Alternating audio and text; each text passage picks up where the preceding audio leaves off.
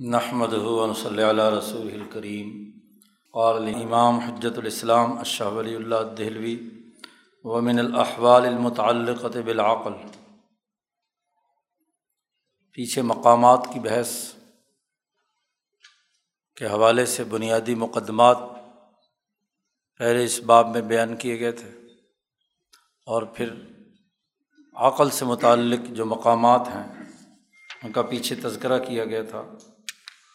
جی آٹھ مقامات محدثیت اور صدیقیت تک بیان کیے گئے تھے۔ پیچھے شاہ صاحب نے وضاحت کی تھی کہ ایک مقام ہوتا ہے جو گویا کہ مستقل ایک ملکہ راسخہ ہے انسانی نفس میں۔ ایسی عادت، ایسا بنیادی خلق ہے جو کسی بھی حالت میں نہیں بدلتا۔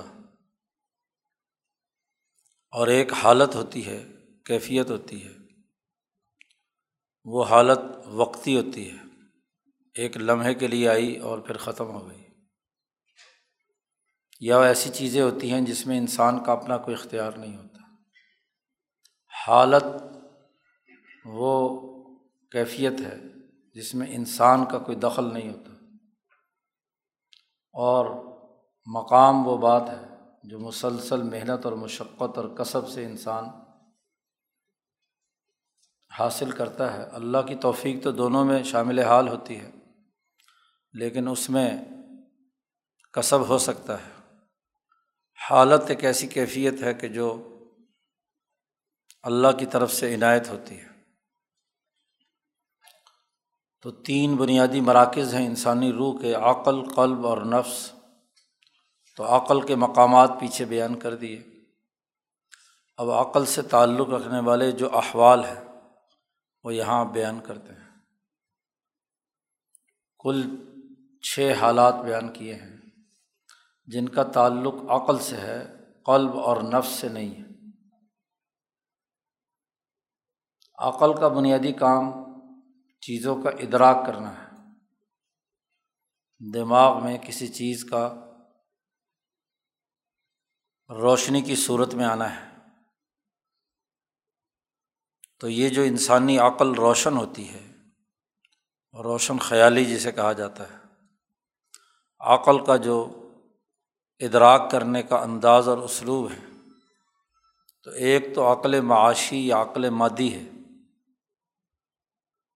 وہ ان چیزوں کا ادراک کرتی ہے جو خارج میں موجود ہیں اور عقل کا دائرے کلیات کے ادراک سے وابستہ ہے۔ جزیات انسان کی قوت وہمہ یا توہم کرتی ہے۔ عقل خیالات کا ادراک کرتی ہے اور خیال ہمیشہ منطق کی اصطلاح ہے، انتظائی ہوتا ہے۔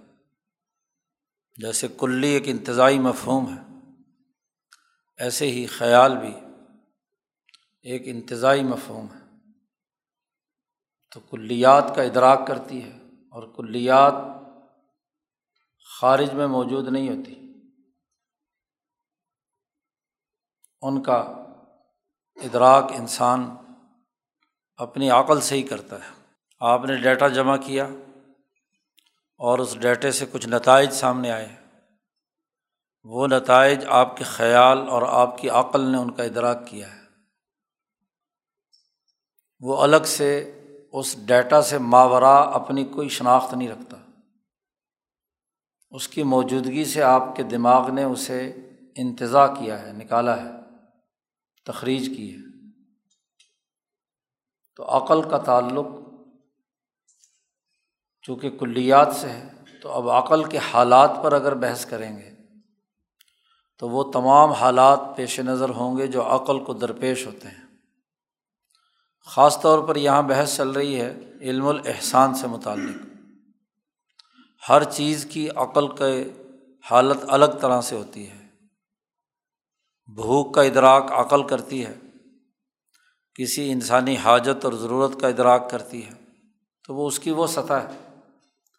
اب یہاں علم الاحسان میں تو انتا ابود اللہ کا انا کا طرح ہو۔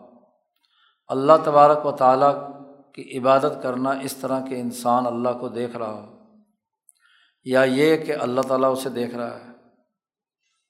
تو مشاہدہ حق تبارک و تعالیٰ کے حوالے سے جو حالات انسان پر طاری ہوتے ہیں، وہ یہاں شاہ صاحب بیان کر رہے ہیں۔ عقل کے اعتبار سے وہ صرف چھ ہیں۔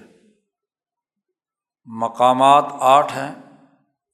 اور عقل کے حالات چھ۔ ہیں ان میں سے سب سے پہلا حال، یہاں جس سے آغاز کیا شاہ صاحب نے ومن الاحوال المتعلقہ بالعقل۔ سب سے پہلے نمبر ایک، التجلی۔ عقل کے ادراکات اور حالات میں سے ایک اہم ترین چیز انسانی عقل میں تجلی کا نزول ہے۔ یا تجلی کا ظہور ہے۔ تجلی کسے کہتے ہیں؟ یہاں تو شاہ صاحب نے اس کی تعریف نہیں کی۔ اور یہ جو حاشیے میں تعریف ہے، یہ انتہائی ناقص ہے۔ پتہ نہیں کہاں سے اٹھا کر دستور العلماء سے یہاں لے آئے ہیں۔ اب تعریف نیچے کی ہے، ما ین کشیف و للقلوبی من انوار الغیوب بات عقل کی ہو رہی ہے۔ اور وہ تعریف کر رہے ہیں کہ ما ین کشیف للقلوب، بھائی قلب کی جو حالات ہیں وہ تو زیر بحث ہی نہیں ہیں، وہ تو آگے آ رہے ہیں۔ یہاں جو زیر بحث ہیں وہ عقل کے حالات ہیں۔ تو عقل سے متعلق کی تعریف کرنی چاہیے تھی نا۔ تجلی کی حقیقت، امام شاہ ولی اللہ دہلوی رحمۃ اللہ علیہ نے خود سطعات اور تفہیمات الہیہ میں مختلف انداز سے بیان کی ہے۔ سب سے جامع ترین عبارت سطعات کی ہے، جس میں شاہ صاحب فارسی زبان میں، چونکہ وہ تو تعریف بھی فارسی میں ہے۔ شاہ صاحب کہتے ہیں کہ تجلی ایک ایسی مخلوق سے عبارت ہے۔ تجلی خود مخلوق ہے، خالق نہیں ہے۔ خالق تو صرف اور صرف اللہ کی ذات ہے۔ تو ایک ایسی مخلوق ہے جو خالق کی حکایت کرتی ہے۔ عبارت تجلی است از مخلوق کے محاکات خالق کند۔ تجلی ایک ایسی مخلوق ہے کہ جو خالق کی حکایت کرتی ہے دنیا میں۔ اس اعتبار سے کہ خالق کے کچھ اوصاف اس سے ظاہر ہوتے ہیں۔ خالق سے اس کی ایک نسبت ہوتی ہے۔ خالق کے اوصاف کا ظہور اس مخلوق کے ذریعے سے ہوتا ہے۔ بے حسب بعض اوصاف و نسبت کردہ شود۔ بعض اوصاف کی نسبت اس خالق کے ساتھ کرنے کے حوالے سے تجلی ایک کردار ادا کرتی ہے۔ اس کے نتیجے میں یا اس کے سبب سے انسان کو خدائے تعلیٰ کے کچھ امور کی طرف توجہ حاصل ہو جاتی ہے۔ تو خود ایک تجلی، ایک مخلوق ہے۔ امام شاہ ولی اللہ کی دہلوی کے فلاسفی میں تجلی ایک اہم ترین وہ بنیادی مخلوق ہے جو خالق و مخلوق کے رشتے کو واضح کرتی ہے۔ تجلیات کی بہت ساری قسمیں ہیں۔ یہاں تو اس پر بحث نہیں کی جا سکتی، کیونکہ اس کا دائرہ کار اس علم سے اوپر والے علم پر ہے، اس لیے شاہ صاحب نے یہاں تجلیات کی بحث نہیں کی۔ جیسے کہ پیچھے بھی کئی مقامات پر شاہ صاحب نے کہا ہے کہ اس بحث کا تعلق ایسے علم سے ہے جو اس علم سے اوپر کا ہے، علم الہی۔ اصل میں تو اس پوری کائنات جس کو شاہ صاحب شخص اکبر کہتے ہیں، اس شخص اکبر کے سب سے لطیف ترین حصے پر جسے شریعت کی اصطلاح میں عرش کہا جاتا ہے، اس پر ذات باری تعلیٰ کی صورت ذاتیہ کا نور پڑا ہے، پورا پورا عکس آیا ہے۔ جو گویا کہ اس شخص اکبر کا دماغ ہے۔ انسان پر بھی جو علم کا ادراک سب سے پہلے ہوتا ہے، انکشاف جو ہوتا ہے، حصول و صورت الشعی فی العقل ہوتی ہے۔ تو جو اس کائنات کی عقل یعنی دماغ ہے، دماغ عقل کا مرکز ہے، تو وہاں پر اللہ کی ایک خاص صورت نازل ہوئی جس کو اصطلاح میں تجلی اعظم کہتے ہیں۔ تدلی بھی کہتے ہیں۔ پھر اس کائنات کے دماغ سے اس کے قلب پر ایک تجلی پڑی، اس کو بھی تجلی اعظم کہتے ہیں۔ اور قلب کے ذریعے سے پورے کائنات کے ہر ہر ذرے کو اس نے روشن کیا ہے۔ وہ تجلیات کہلاتی ہیں۔ تو دنیا میں ایک ایسی مخلوق جو بھی ہو، یہاں سے لے کر عرش الہی، عرش بھی تو مخلوق ہے، وہاں تک جتنی بھی صورت الہیہ، ذات باری تعالیٰ کے اوصاف کی وضاحت اور تشریح کرتی ہیں یا خالق و مخلوق کا رشتہ جن سے جڑتا ہے، وہ تجلی ہے۔ تو تجلی اعظم سے لے کر ایک سالق کے قلب اور نفس تک، جیسے اس پورے شخص اکبر کا ایک دماغ اور ایک دل اور اس کی طبیعت الکل اور روح الکل ہے ایسے ہی ایک نفس شخصی، ایک انسان جب، تو یہ انسان شخص صغیر کہلاتا ہے۔ وہ شخص اکبر ہے۔ اور یہ شخص صغیر جو ہے، اس شخص اکبر کی ایک چھوٹی سی کاپی ہے۔ اس کے اندر وہ تمام چیزیں ہیں جو اس کائنات کے اندر ہے اس لیے امام شاہ ولی اللہ فرماتے ہیں سطاعت میں کہ جب انسان کی روح روح الکل سے کٹ کر ماں کے پیٹ میں آتی ہے، تو اس دن اس شخص اکبر کا جو ڈھانچہ اور زاویہ ہوتا ہے، جو نقشہ ہوتا ہے، وہی نقشہ اس کے اوپر چسپاں کر دیا جاتا ہے۔ جیسے ہی کوئی پروڈکٹ ہاں جی انسان کی صورت میں پیدا ہوتی ہے، تو اس پر ایک کوڈ چسپاں کر دیا جاتا ہے، جو یونیک ہوتا ہے ہر ایک کا۔ کائنات میں جو چیز جہاں جہاں جس جس جگہ پر اس وقت تھی، جس وقت اس کی روح اوپر سے فرشتہ لے کر نیچے آتا ہے۔ رحم مادر میں فٹ کرتا ہے، جس میں بدن انسانی پر جب وہ سافٹ ویئر انسٹال کرتا ہے، تو اس وقت کائنات آسمان کہاں تھا، سورج کہاں تھا، کون سا ستارہ کس جگہ پر تھا، اس کا ذائچہ اس کی عرضی خصوصیات، عرش کہاں اور کس جگہ پر، اور ہر چیز کے بالمحاظل ایک ڈاٹ لگ جاتا ہے روح کے اندر، نقطۂ نورانی، نقطۂ شاشانیہ اس کا شاہ صاحب نے اس کے لیے لفظ استعمال کیا ہے۔ وہ ڈاٹس جو ہیں وہ کائنات کی ہر چیز کے ہوتے ہیں۔ ہزاروں لاکھوں کروڑوں کی شکل میں۔ ان میں سے ایک نقطہ وہ ہوتا ہے جو عرش الٰہی پر ذات باری تعالیٰ کی جو تصویر چسپاں ہوئی ہے اور وہاں سے اس کائنات کے قلب پر ملائے یا حضرت القدس پر آئی ہے، تو اس کے محاذات میں بھی ہر انسان کے روح پر ایک نقطہ چسپاں ہوتا ہے۔ اسی کو کہا کلو مولود ان یو لدو فطرت پر انسان پیدا ہوا ہے۔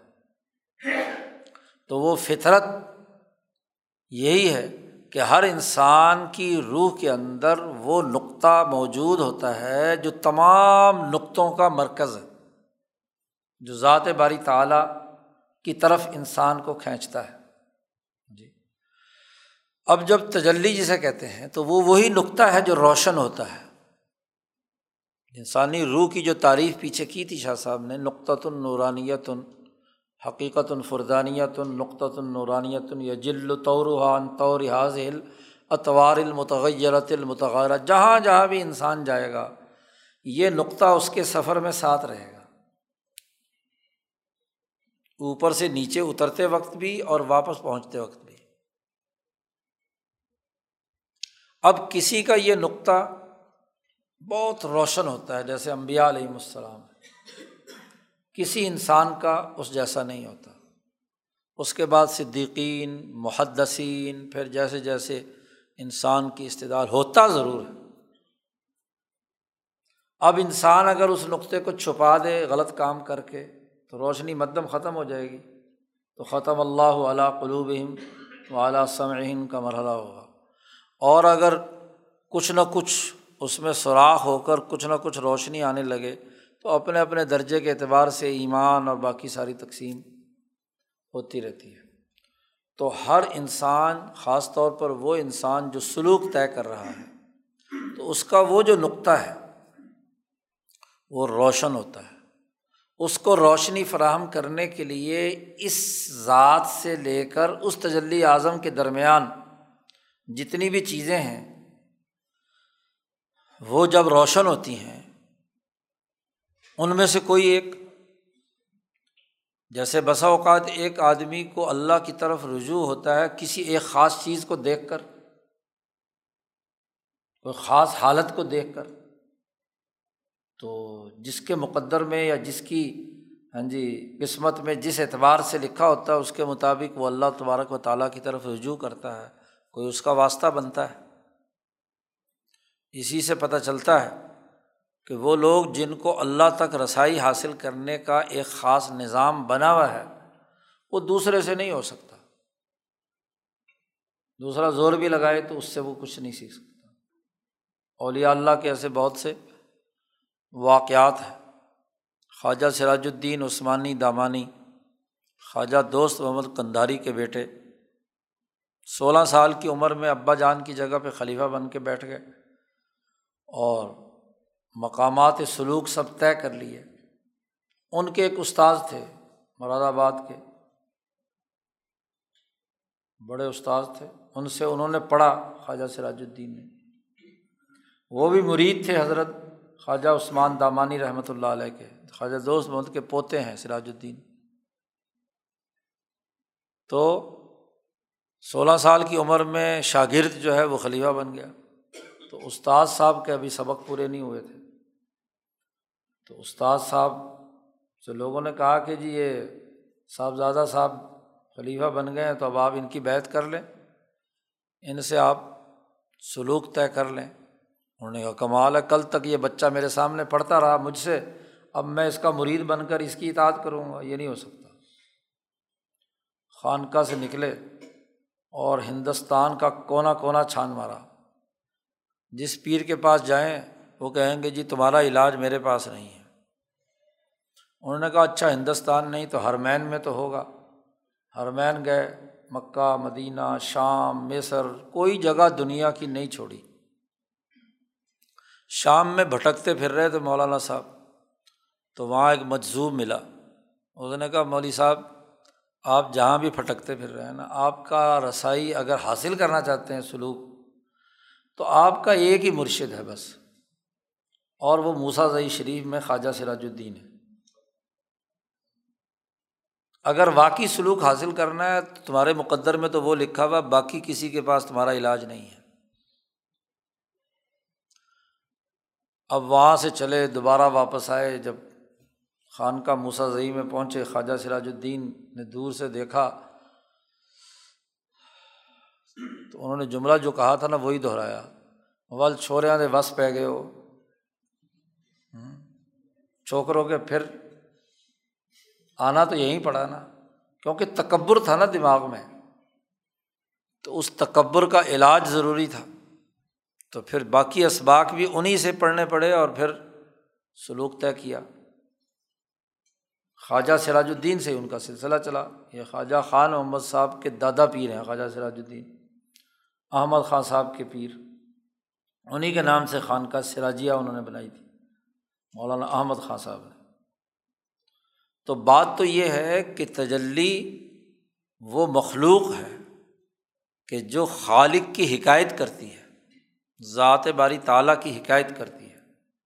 اور ابقات میں حضرت شاہ اسماعیل شہید نے اس پر بڑی اچھی ساری ابقات تجلیات کے اس بات کے لیے ایک پورا اشارہ اسی سلسلے میں ہے۔ وہاں حضرت شاہ اسماعیل شہید فرماتے ہیں کہ تجلی کی مثال ایسے ہی سمجھو جیسے کسی آئینے میں کوئی صورت منقش ہو گئی۔ آدمی جب آئینے کے سامنے جاتا ہے تو اس کی صورت آئینے پر چھپ جاتی ہے۔ جی۔ تو گویا کہ اس کائنات کے جتنے بھی آئینے ہیں، ان پر صورت الہیہ منقش ہوئی ہوئی ہے۔ جی۔ اس سے ایک خاص مخصوص اس کی حیت اور ایک اس کا خاص رنگ ہے۔ ہر چیز رنگ اور شکل کے بغیر نہیں ہوتی۔ سفید ہوگا یا کالا ہوگا یا درمیان میں جتنے بھی رنگ ہیں۔ اور اس کی خاص حیت ہوگی، حدود اربا ہوگا۔ اس کے بغیر نہیں ہوتی۔ تو ہر تصویر ایک محدود دائرے کے اندر آتی ہے۔ جی اس کا مخصوص رنگ ہوتا ہے۔ وہ متجلی، جس کی تجلی ہے وہ، اس سے اس نے اپنا رنگ لیا ہے۔ تصویر والے نے جو کپڑے پہنے ہوئے ہیں، کیمرہ بھی وہی تصویر لے گا۔ اس کے علاوہ تو نہیں لے سکتا۔ جس رنگ کا اس نے لباس پہنا، جو اس کی وضع کہتا ہے، اس کا حجم ہے، اس کا حدود اربا ہے، اس کی ڈائمینشن ہے، وہی لے گا نا۔ اس سے زیادہ آگے پیچھے تو نہیں لے سکتا۔ تو متجلی کی صلاحیت بھی ہے اور آئینے کی صلاحیت بھی ہے۔ آئینے میں قابلیت ہے۔ آدمی دیوار کے سامنے کھڑا ہو تو وہ آپ کی تصویر بنائے گی، کیونکہ دیوار میں قابلیت نہیں ہے۔ تو متجلی جو ہے یا تصویر بنانے والا جس کی بنائی جا رہی ہے، اس کا وجود بھی ضروری ہے۔ اور جس پر تصویر بنانی ہے، اس کے اندر بھی اس کو صلاحیت ہو تصویر لینے کی۔ جی۔ تو دونوں سے مل کر جو ایک مخصوص مخلوق وجود میں آتی ہے، اس کو تجلی کہتے ہیں۔ تو ذات باری تعلیٰ کی صفات اور اسماء اور افعال وہ جس مخلوق کے ساتھ جڑ جائیں اور مخلوق سے خدا یاد آئے۔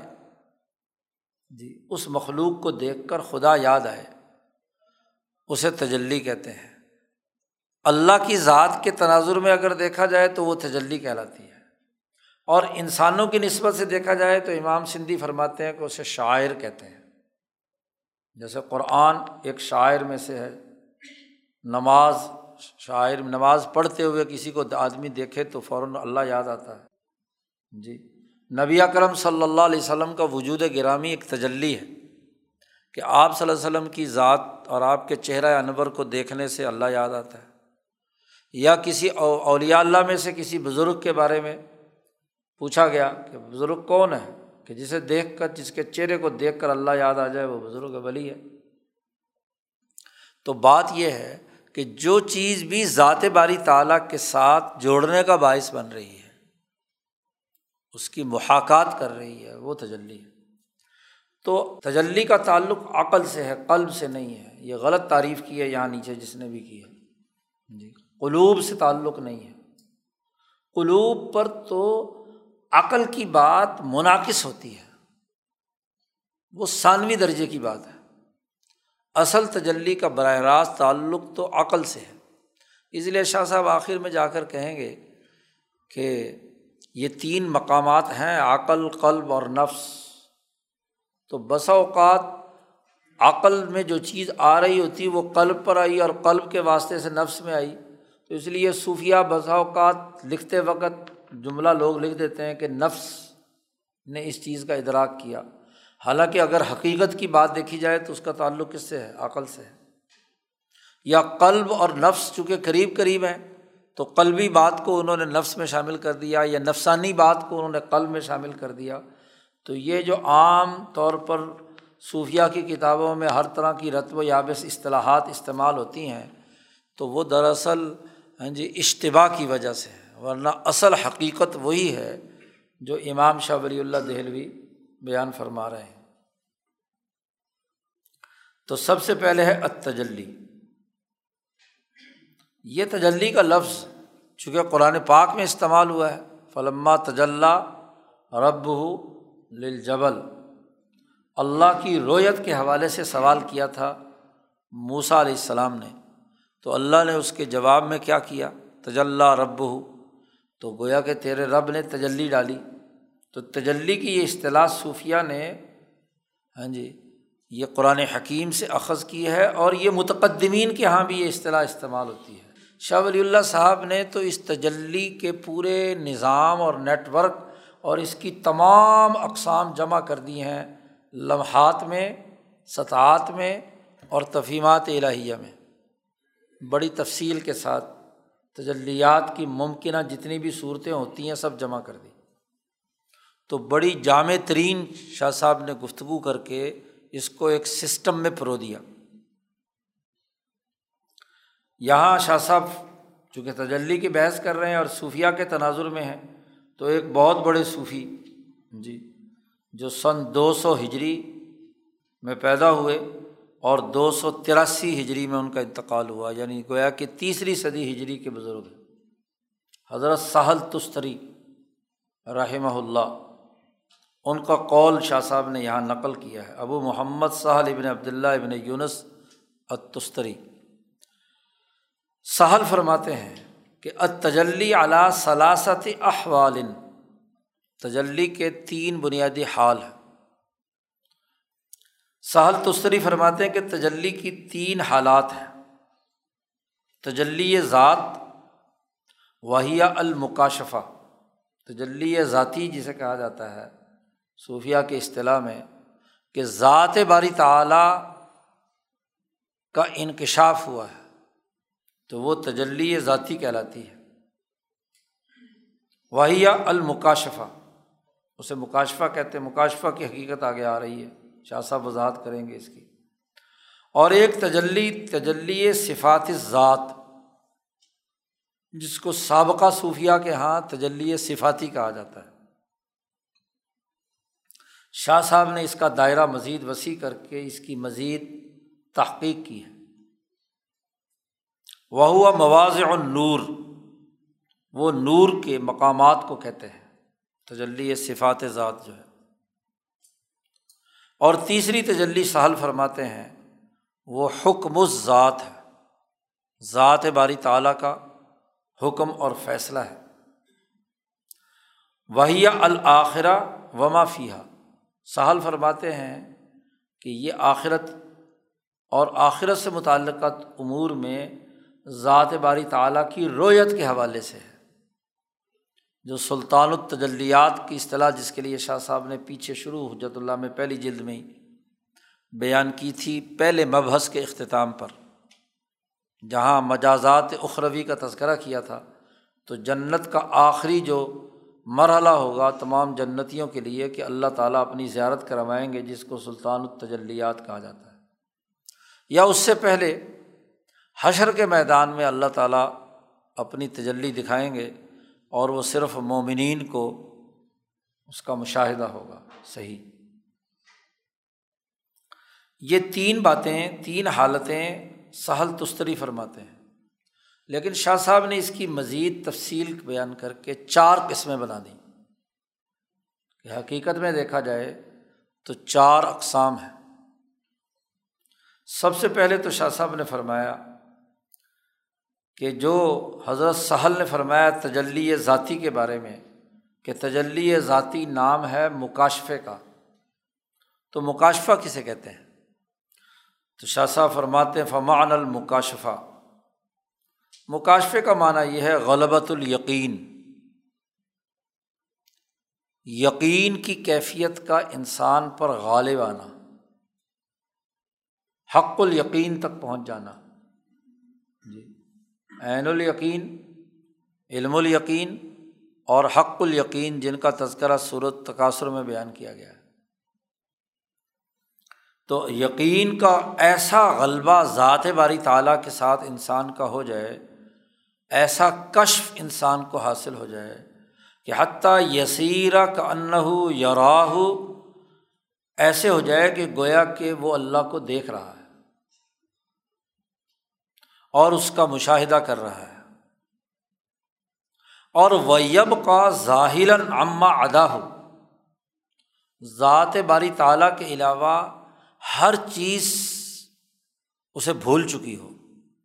اس کیفیت میں جب وہ مشاہدہ حق یا مکاشفہ حق کی حالت میں ہے۔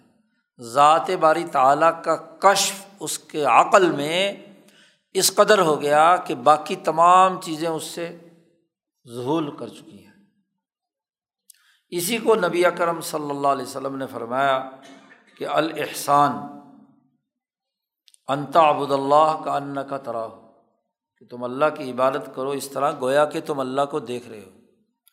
یہ غلبہ یقین کی انتہائی حالت ہے، مکاشفے کی انتہا درجے کی حالت ہے کہ ذات باری تعلیٰ کا ایسا مکاشفہ یا ایسا کشف ہو جائے کہ باقی تمام چیزوں سے بھول جائے۔ اس کی آگے مثال آ رہی ہے صحابہ کے حوالے سے۔ نبی اکرم صلی اللہ علیہ وسلم کا معاملہ تو بہت اونچا ہے۔ غیر نبی میں صحابہ ہیں سب سے اوپر۔ تو صحابہ کی کیفیت کیا ہے؟ وہ آگے ان چاروں کی مثالیں آگے شاہ صاحب دیں گے۔ یہ پہلی قسم ہے، تجلی ذاتی۔ تجلی ذاتی کا جب مکاشفہ ہوتا ہے، تو ایسا غلبہ یقین انسان پر ہو جاتا ہے کہ باقی تمام چیزیں اسے بھول جاتی ہے جس وقت ایسے مکاشفے کی حالت ہوتی ہے کسی ولی کی، کسی بزرگ کی، تو اس وقت دنیا و مافیہ ہر چیز اس کی نظر سے حتیٰ کہ اپنا وجود بھی بھول جائے کہ میں بھی کچھ ہوں۔ گویا کہ کائنات غیر موجود ہے اور ذات باری تعلیٰ کا مشاہدہ اور کشف اس کی عقل پر غالب آ گیا۔ ہر چیز پر احاطہ کر لیا اس نے۔ یہ ہے انتاب اللہ کاننا کا طرح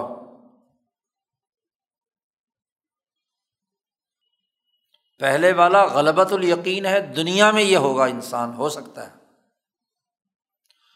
دوسرا جو عین الحق ہے، کہ ادراکات کے دائرے سے اوپر بڑھ کر جو عین حق ہے، ذات حق ہے، اس کا آیان مشاہدہ، یہ صرف آخرت میں ہوگا۔ حتیٰ کہ اس بارے میں بھی صحابہ کا اختلاف ہے۔ کہ کیا نبی کرم صلی اللہ علیہ وسلم کو بھی اس دنیا میں رہتے ہوئے اللہ تبارک و تعالیٰ کی براہ راست بغیر کسی حجاب کی زیارت ہوئی تھی یا نہیں؟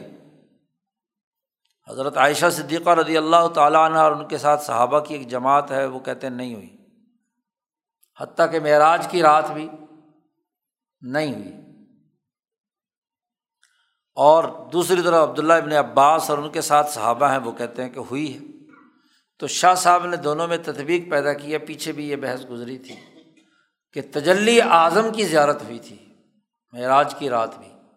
آیانن جو مشاہدہ ہے، وہ تو آخرت میں ہی ہونا ہے۔ کیونکہ اس وجود مادی کے ساتھ انسان کی عقل جو ہے، مشاہدہ عیان نہیں کر سکتی۔ کیونکہ اللہ نے صاف کہہ دیا کہ لن ترانی۔ جب موسا علیہ السلام جیسے کلیم اللہ جس سے اللہ نے براہ راست بات چیت کی، ان کو کہہ دیا، لن ترانی، تم مجھے نہیں دیکھ سکتے۔ تو ذات کا عیان ادراک اس دنیا میں نہیں ہو سکتا۔ اور اللہ نے صرف ایک ذرا سی تجلی پہاڑ پر ڈالی تھی، اور وہ ریزا ریزا ہو کر کیا ہے؟ تو ہائی وولٹیج، یہ ذرا سی کیا ہے، ایک ڈیوائس انسان کی، تو یہ اس کا مقابلہ ذرا ایک دفعہ کرنٹ لگاؤ تو ڈیوائس ہی جل کر راکھ ہو جائے گی۔ اسی لیے جو آج کل ہم ڈیوائس استعمال کرتے ہیں پنکھوں کی، لائٹ کی، اس کی بجلی ذرا کیا کرنی پڑتی ہے؟ کم کرنی پڑتی ہے۔ ہاں جی۔ دو سو بیس سے اوپر ہو جائے تو جل جاتی ہے، فریج جل جاتا ہے، پنکھا جل جاتا ہے، لائٹ جل جاتی ہے۔ تو ایک ہے مشاہدہ العیان، اور یہ صرف آخرت میں ہوگا۔ دو قسمیں تو وہی ہیں۔ جو سہل تستری نے بیان فرمائی ہیں۔ پہلی وہ جو تجلی ذات سے متعلق ہے، وہ غلبہ یقین ہے اور مکاشفہ ہے۔ اور دوسری وہ جو تجلی حکم ذات ہے، تیسری قسم جو وہاں تھی، اس کو شاہ صاحب نے یہاں بیان کر دیا۔ اب جو تجلی صفات ذات حضرت سہل نے بیان فرمائی تھی، اس کی دو قسمیں شاہ صاحب نے کی ہیں۔ شاہ صاحب فرماتے ہیں کہ سہل کا جو قول ہے، تجلی صفات ذات اس میں دو احتمال ہیں، دو قسمیں ہیں اس کی۔ نمبر ایک احد ہما ایک ان میں سے یہ ہے کہ انسان اللہ تبارک و تعالیٰ کے جو مخلوق میں افعال ہے ان کا مراقبہ کرے۔ صفات ذات میں افعال کا مراقبہ کرے۔ اور اس میں جو اللہ کی صفات کام کر رہی ہیں، انہیں مستحضر کرے اپنے سامنے۔ اللہ کے افعال ہے کاراگری ہیں۔ اور بنیادی طور پر جو شاہ صاحب افعال بیان کرتے ہیں، چار ابدا خلق، تدبیر، تدلی۔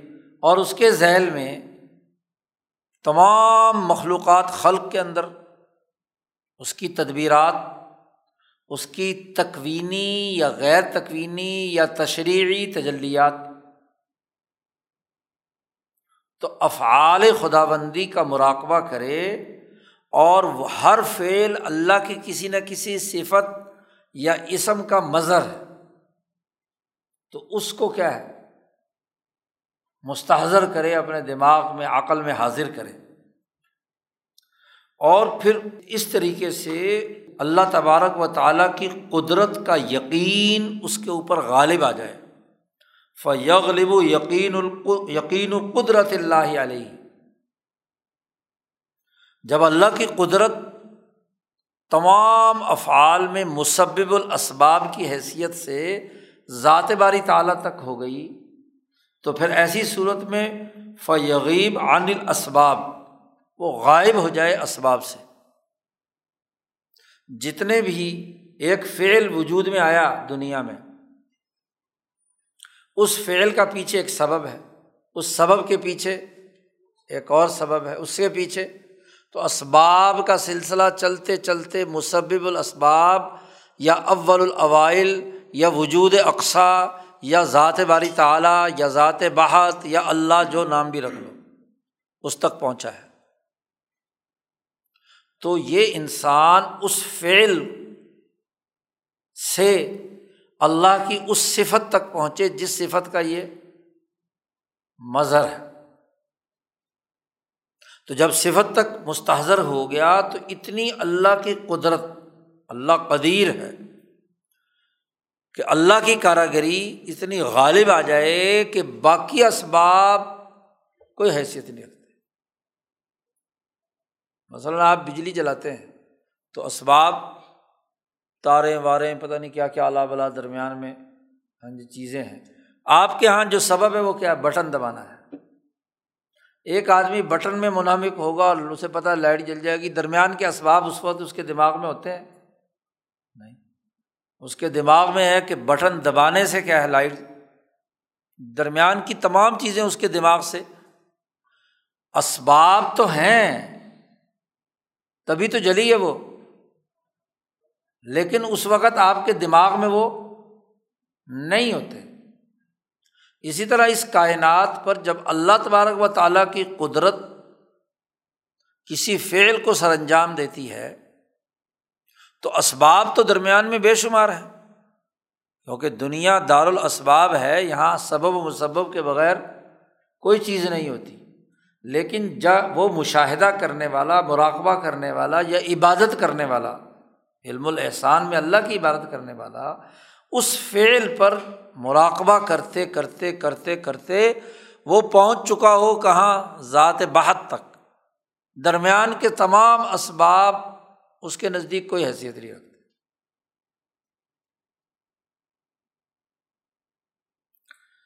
ایسی صورت میں وہ یس کو تو الخوف و تصبب دوسری بات، اس سے ہر طرح کی چیز کا، ہر چیز کا خوف اور سبب و مسبب کا جو سلسلہ ہے، وہ اس کی نظر سے ثابت ہو گیا۔ اس کو اور کسی کا کوئی خوف درمیان میں، اسباب میں سے کسی کا نہیں۔ وہ مشاہدہ حق میں فعل خدا بندی کے جو قدرت کا وصف ہے، اس تک اس نے رسائی، اس صفت تک حاصل کر لی۔ اور غالب آ گیا اس پر اللہ تبارک و تعالیٰ کا علم، جو اس فعل سے متعلق ہے۔ کیونکہ جب اللہ تعالیٰ ہر چیز کا علیم ہے اور قدیر ہے، تو اس کے علم، اس کی قدرت وہ غالب آ چکی ہے تو باقی درمیان کے تمام علوم، تمام واسطے، تمام اسباب گویا کے نظروں سے ختم ہو گئے۔ جب یہ افعال اللہ کے اندر ایک انسان مراقبہ کرتا ہے تو فیب کا خاص ان مرعوبن مد ہوشن اللہ کے سامنے خوشو و خضو کی انتہا کرنے والا خاص اسی سے مروب، باقی چیزوں کا ڈر ختم، صرف اس سے مروب۔ باقی تمام چیزوں کا علم ختم اور اللہ کے علم میں مدہوش۔ گویا کہ اس کے اپنا علم نہ ہونے کے برابر۔ ہے اسی کو حدیث کے دوسرے ٹکڑے میں کہا گیا کہ فعلم تکن ترا ہو فن ہو یراک۔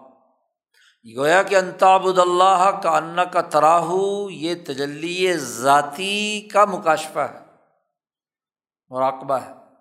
اور جو توحید صفاتی میں سے افعال خدا بندی کا، کے ذریعے سے ذات باری تعالیٰ تک رسائی ہے، یہ اس حدیث کے دوسرے ٹکڑے سے ثابت ہے کہ اگر پہلی صلاحیت نہیں ہے تو علم تو کن تراہ ذات تک پہنچنے کی ظاہر ہے کہ ہر آدمی کا جو نقطۂ نورانی ہے وہ ذات کی تجلی تجلی ذاتی تک رسائی حاصل، وہ تو صرف وہ جس کی ملکیت عالیہ ہے۔ اور اس ملکیت عالیہ میں وہ نقطۂ شاشانیاں بالکل اس کی محاذات میں ہے رسائی صرف وہی حاصل کر سکتا ہے۔ باقی جو ہیں وہ تو افعال کے ذریعے سے حضرت مولانا محمد قاسم نونوتوی نے اس کو ایک مثال سے بیان کیا کہ ایک آدمی ٹھیک بارہ بجے سورج آسمان پر ہے اور باہر اگر کھلے آسمان کے نیچے ہے تو اس پر روشنی براہ راست پڑ رہی ہے۔ ایک تو یہ، ایک آدمی وہ ہے کہ جو کمرے کے اندر ہے۔ جی۔ اور ایک ونڈو کھلی ہوئی ہے۔ باہر دھوپ نکلی ہوئی ہے۔ وہاں سے دھوپ ریفلیکٹ ہو کر کمرے کے اندر، تو کمرہ سورج کی روشنی سے روشن تو ہے، لیکن باہر کی روشنی کا عکس یہاں آیا، واسطے سے آیا ہے۔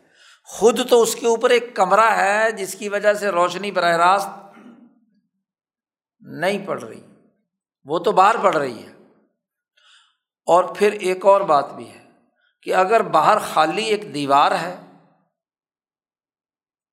تو روشنی کا جو عکس ہوگا وہ ایک درجے کا ہوگا۔ اور اگر باہر ایک شیشہ رکھا ہوا مثلاً، صاف شفاف شیشہ، جس پر سورج کی روشنی براہ راست پڑ رہی ہے اور اس کا عکس کمرے میں آ رہا ہے، تو وہ کیا عکس کیسا ہوگا؟ بڑا فل فلیج ہوگا، گویا کہ مکمل کمرہ بہت زیادہ روشن ہوگا۔ تو انسانوں کی استعداد کے مطابق مختلف جس درجے کے بھی ہیں۔ تو اب جو کمرے میں بیٹھا ہوا ہے، وہ باہر دیوار پر یا باہر فضا میں جو روشنی سورج کی پڑ رہی ہے یا آفتاب حقیقت کی پڑ رہی ہے، اس نے اس فعل کو دیکھا۔ تو وہ اب دیوار کو کچھ نہیں کہے گا۔ دیوار اس کے نظروں سے اوجل ہو گئی۔ وہ جب اگر مشاہدہ اور مستغرق ہو کہ یہ جو روشنی کمرے میں آ رہی ہے، کہاں سے آ رہی ہے؟ یہ جو فیل نظر آ رہا ہے دیوار پر روشنی کمرے کے، تو وہ دیکھے گا کہ اس کے پیچھے کیا ہے۔ ایک دیوار ہے یا آئینہ ہے۔ پھر اس آئینے پر کہاں سے آ رہی ہے؟ وہ دیکھے گا کہ سورج سے آ رہی ہے۔ بالفرض سورج میں کہاں سے آ رہی ہے؟ تو ذات باری تعالیٰ کے جتنے بھی واسطے ہیں درمیان میں۔ تو جب وہ مراقبہ کرتے کرتے کرتے کرتے کرتے وہاں تک پہنچا کہ اصل روشنی کہاں سے ہے؟ اللہ نور السماواتی ولعرض تو اب گویا کہ افعال سے صفات تک اور صفات سے ذات تک پہنچنے کا عمل ہے۔ یہ ہے فعل کم تکن تراہ فن یراک کہ وہ تو تجھے دیکھ رہا ہے کہ تیرے کمرے میں یہ کن کن واسطوں سے روشنی آ گئی۔ شاہ صاحب کہتے ہیں وہی مواز نور یہ جو افعال خدا بندی کے ذریعے سے ذات کی صفات تک پہنچنا ہے، یہ جتنے بھی درمیان کے واسطے ہیں، یہ سب نور کے مقامات ہیں۔ مواز نور ہے، کیونکہ سب اللہ نور السماواتی اسی لیے آج سائنسدان بھی مجبور ہو گیا کہ اس کائنات میں اصل چیز نور ہی ہے، روشنی ہے۔ روشنی اتنی تیز رفتاری سے سفر کرتی ہے۔ روشنی ہی توانائی ہے، روشنی ہی سب کچھ باقی مادہ تو تب اپنا وجود برقرار رکھتا ہے جب اس پر روشنی پڑتی ہے۔ الگ بحث۔ موازن نور کا مطلب یہ ہے، معنی یہ ہے کہ انسانی نفس متنور ہوتا ہے بے انوار متعدد مختلف انوارات سے۔ اور تن قلب من نورن الا نورن، وہ ایک نور سے دوسرے نور کی طرف بدلتا جاتا ہے۔ وہ بھی مراقبت ارا مراقبت ایک مراقبے سے دوسرے مراقبے کی طرف۔ مولانا سندھی نے اس کی بڑی اچھی خوب تشریح کی ہے۔ شکر ہے کہ حاشیے والے نے یہاں نقل کر دی۔ مولانا سندھی فرماتے ہیں کہ ایزاد تصورت نفس فعلن کوئی انسانی نفس اللہ کے کسی فعل کا جب تصور کرتا ہے دماغ میں، اور وسط زرت صفت اللہ تعالی، اور اس وسط حضرت صفت اللہ تعالیٰ المتعلق بزالک الفعل۔ اس نفس نے اللہ کی اس صفت کو جو اس فعل کے ساتھ جڑی ہوئی ہے، اس کو اپنے دماغ میں حاضر کیا۔ اور اس طرح اسے اللہ کی قدرت کا یقین ہو گیا۔ وسطی قنت بھی قدرت اللہ تعالیٰ تو حاصل اللہ منہ نور اسے اس فعل کے ذریعے سے ذات تک پہنچتے ہوئے ایک نور حاصل۔ وہ اللہ نور السماواتی والارض۔ پھر اس فعل کے واسطے سے وہ وہاں تک پہنچا تھا۔ پھر اس کے بعد مثلاً اس کی نظر ایک دوسرے فعل پر گزری۔ اور پھر اس فعل کو جب دیکھا تو اس کے پیچھے جو اسباب کا نور انوارات کا حیاک النور، نور کے جتنے اسٹرکچر تھے پچھلے، وہاں سے ہوتے ہوتے اس نے تصور کیا تو اسے ایک دوسرا نور حاصل ہو گیا۔ اگلے دن اس نے تیسرے افعال کو دیکھا، چوتھے فعل کو دیکھا۔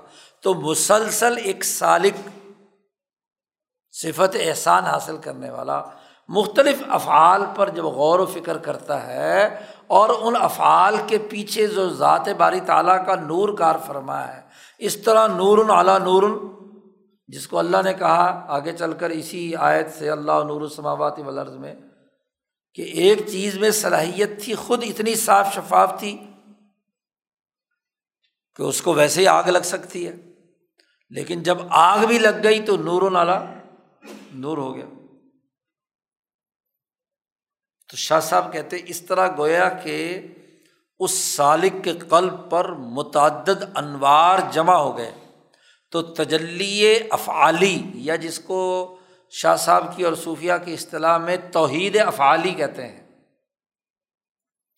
یہ توحید افعالی میں تعدد ہوتا ہے۔ کیونکہ ایک تجلی دیکھی، پھر دوسری دیکھی، پھر تیسرا فیل دیکھا، چوتھا فیل دیکھا، پانچواں فیل دیکھا۔ ابدا پر غور کیا یا خلق پر دور غور و فکر کیا؟ خلق کی جتنی مخلوقات ہیں، گدے، گھوڑے، انسان ہاں جی جانور، مکانات، بلڈنگیں، سڑکیں کروڑوں مخلوقات ہیں۔ ہر مخلوق میں نور الہی کار فرما ہے اور اس مخلوق کے ذریعے سے اس نے اس نور خدا بندی تک رسائی حاصل کی ہے، تو اس میں تعدد ہو سکتا ہے۔ شاہ صاحب فرماتے بخلافی تجلی ذات، جہاں تک تجلی ذاتی کا معاملہ ہے، وہ اس کے بالکل برعکس ہے۔ از لا تعدد ہونا کا ولا تحول۔ ذات بحت تو ایک ہے، وحدہ لا شریک ہے۔ اس میں تو نہ تعدد ہے، نہ تغیر ہے، نہ تحول ہے۔